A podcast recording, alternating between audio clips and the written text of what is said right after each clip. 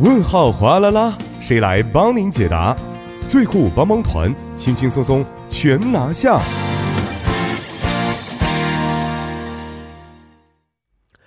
生活小贴士尽在帮您解答。首先欢迎我们的节目作家李京轩，京轩你好，大家好，主持人好，你好。嗯、首先来看一下今天要解答的问题啊。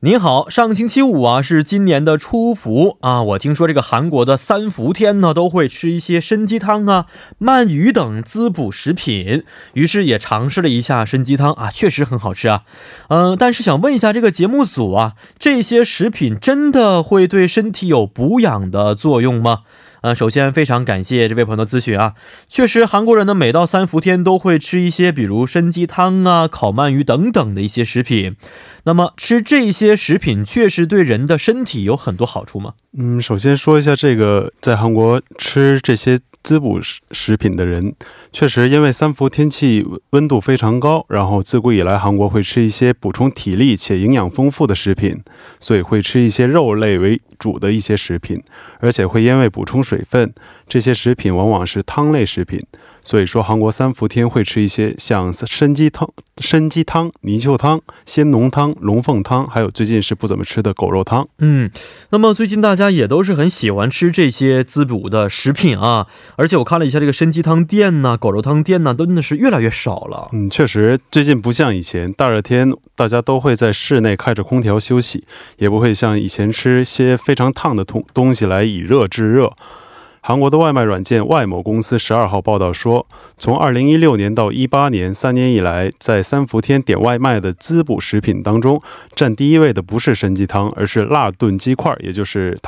汤。第二位是参鸡汤，而第三位是冰沙。嗯呃，那话再说回来啊，这个参鸡汤等食品对人体确实是有好处的吗？专家指出，吃这些食品要根据个人的体质和健康状态合理食用。首先，参鸡汤会因为里边含有大量必要的氨基酸且易消化，所以一直以来是老年人非常喜欢的食品。但是，根据食品医药品安全厅的资料，每顿参鸡汤含有的脂肪和钠盐各占每日摄入标准的百分之六十和百分之六十六，而里边的胆固醇高达百分之一百五的。嗯，这个脂肪、钠盐和胆固醇这么高啊，是不是不应该吃这个参鸡汤呢？不是的，如果患有肥胖或者是肾肾脏疾病的人是需要注意，尽量不要吃参鸡汤的。但是作为一般人士的话，吃参鸡汤的时候最好只吃肉，少喝汤，这样既能摄取必要的营养素，也能预防各种疾病。嗯，那么别的食品也是有类似的情况吗？是的，大部分都是汤类食品，所以吃的时候尽量避免喝汤。而论到烤鳗鱼的话，鳗鱼里的维生素 B 二和 C 是可以增强人体的免疫力的，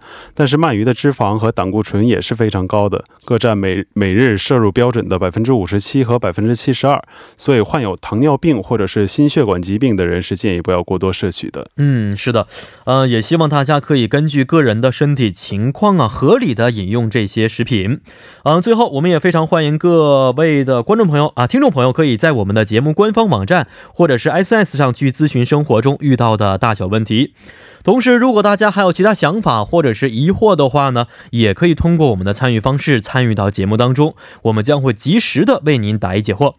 参与方式为：您可以通过发送短信的方式发送到井号幺零幺三，每条短信通讯商会收取您五十韩元的短信费用；或者是通过我们的微信公众号搜索 TBS 互动，点击关注之后呢，发送短消息即可。又或者可以登录我们的网页留言板，登录 TBS EFM 点 s o v e r 点 KR，在网页点击幺零幺三信息港主页就可以了。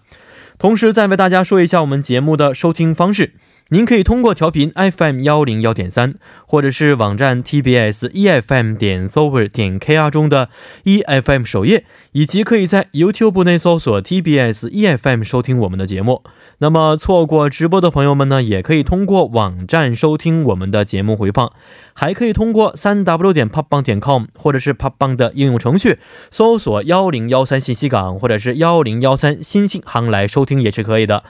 那么在收听广播同时，也希望广大亲爱的听众朋友们点击关注，因为我们的节目也是需要大家的点赞。好，今天也是非常的感谢金轩呢，咱们明天再见，再见。再见。接下来为大家安排的是今日首尔板块。